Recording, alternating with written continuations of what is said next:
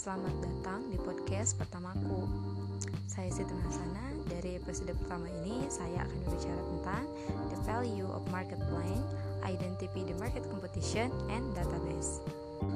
Wow, dari judulnya saja mungkin ya kalian udah kayak udah tahu nih pembahasan kita mau ke mana. Ngomong-ngomong nih, kalian yang lagi dengerin podcast ini, kalian pasti ada yang dengan bisnis-bisnis orang lain, mau yang itu ada di daerah kalian masing-masing, atau buat kalian yang pada sering main TikTok, ya TikTok, lihat di FYP, orang bisa hasilin duit beratus-ratus juta dalam sebulan. Wow, jangankan kalian, aku pun tergiur. Karena nih kita sudah tergiur alangkah baiknya juga kita memulai memulai bisnis yang sesuai dengan passion kita. Karena biasanya kalau yang sesuai dengan passion itu biasanya lebih serp gitu ya kan? Ya enggak nah nih ngomong-ngomong nih soal memulai bisnis itu tuh nggak sesusah memulai hubungan yang sudah retak ya enggak itu menurut aku ya menurut aku. Itu susah-susah gampang sih. Uh, susahnya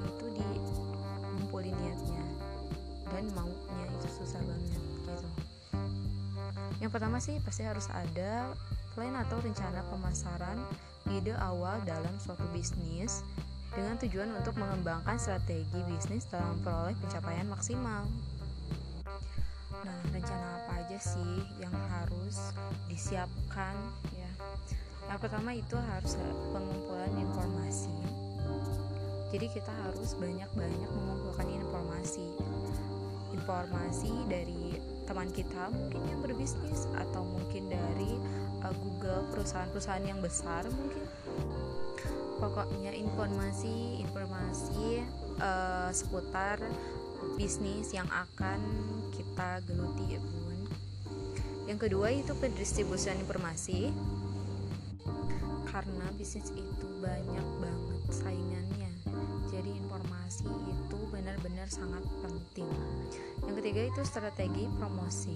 Strategi promosi mungkin di uh, kalau sekarang-sekarang ya biasanya itu kayak uh, di selebgram atau mungkin seleb tiktok dan sebagainya. Karena biasanya lebih banyak kita di lebih banyak kita promosikan barang kita maka lebih banyak juga orang yang kayak tertarik awalnya kepo-kepo gitu sama barang-barang kita dan pada akhirnya mereka pasti kayak bakal hmm, kayaknya ini bagus nih ini bagus dipakai si kakak ini gitu.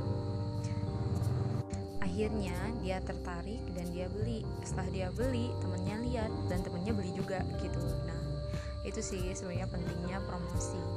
Yang keempat itu koordinasi marketing. Nah jadi jangan sampai nih nanti terjadi miskomunikasi gitu selain itu juga kita harus mengidentifikasi pesaing dalam pemasaran dalam pemasaran. Namun bisnis juga jangan asal bisnis tapi kita juga harus tahu saingan kita dalam bisnis gitu. Yang pertama itu pemeriksa produk atau jasa utama kalian. Nah kalian harus sering banget nih periksa produk produk kalian. Kalian juga harus tahu perusahaan yang menjual atau menawarkan jasa. Ketiga, identifikasi pesaingin Anda dan lakukan survei sederhana seperti keinginan pelanggan, kepuasan pelanggan, dan kinerja pesaing. Biasanya kalau keinginan pelanggan itu ya biasa uh, bisa kita kayak di followers followers kita atau pengikut pengikut all shop kita itu bisa kayak kita ng kita ngasih pendapat mending uh, pilih yang satu atau yang nomor dua mungkin nanti mereka bisa uh, ngasih tahu sebenarnya keinginan mereka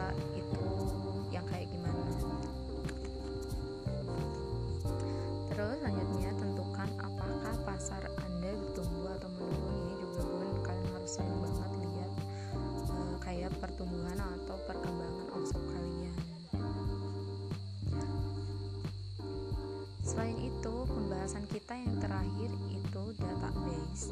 Ini sangat-sangat penting. Apa saja yang termasuk dalam database? Apa? Coba mungkin di kalian itu kayak hal-hal yang biasa kayak kontak WhatsApp itu juga termasuk database loh jadi buat teman-teman yang kontaknya banyak terus yang di status sampai seribu lebih itu tuh wow keren banget terus ada WA ya itu tuh keren banget apalagi kalau kalian mau mulai bisnis itu banyak banget sih banyak kayak kontak WA gitu.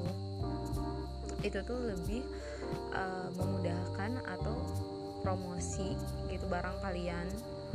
Karena semakin banyak yang lihat maka semakin keren promosinya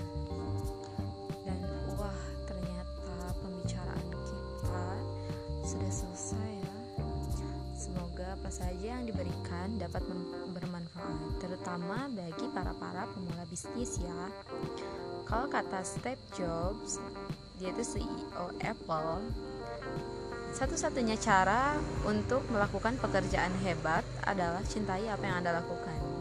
Semoga hari Anda menyenangkan. Assalamualaikum warahmatullahi wabarakatuh.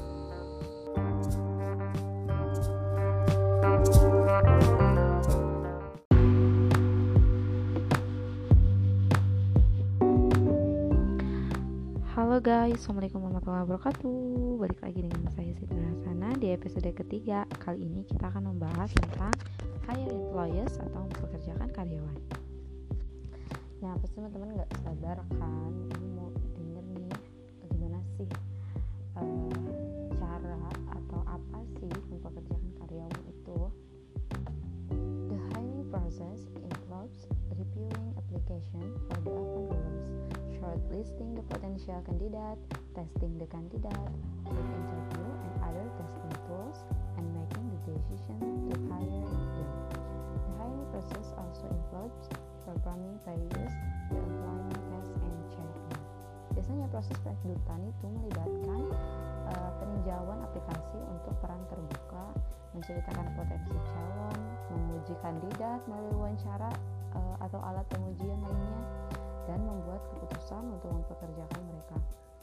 Proses perekrutan juga biasanya melibatkan e, melakukan berbagai tes pra ketenaga kerjaan e, atau pemeriksaan. Nah, biasanya mempekerjakan karyawan itu untuk membantu e, mengembangkan tim atau mendapatkan karyawan baru dan menambahkannya ke dalam tim untuk menemukan pasangan yang tepat uh, untuk posisi atau biasanya dan uh, mengembangkan proses rekrutannya itu and how to hire employees.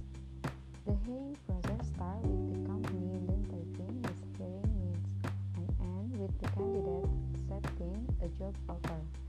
The typical hiring process starts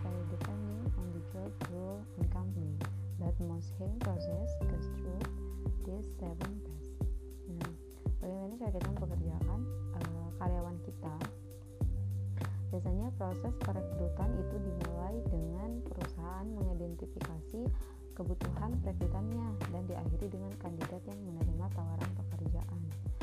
Nah, biasanya itu suka ada kayak langkah-langkah uh, proses perekrutan yang khas bervariasi tergantung pada peran pekerjaannya dan perusahaannya. Namun uh, sebagian besar juga proses perekrutan melewati uh, tujuh fase berikut.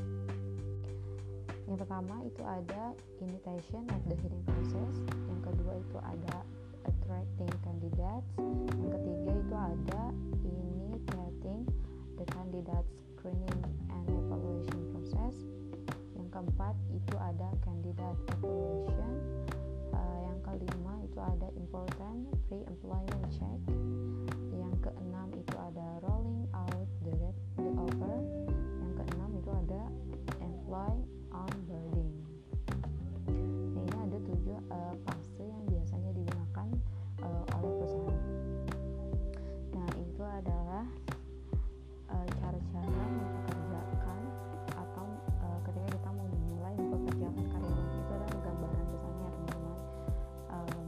7 yang.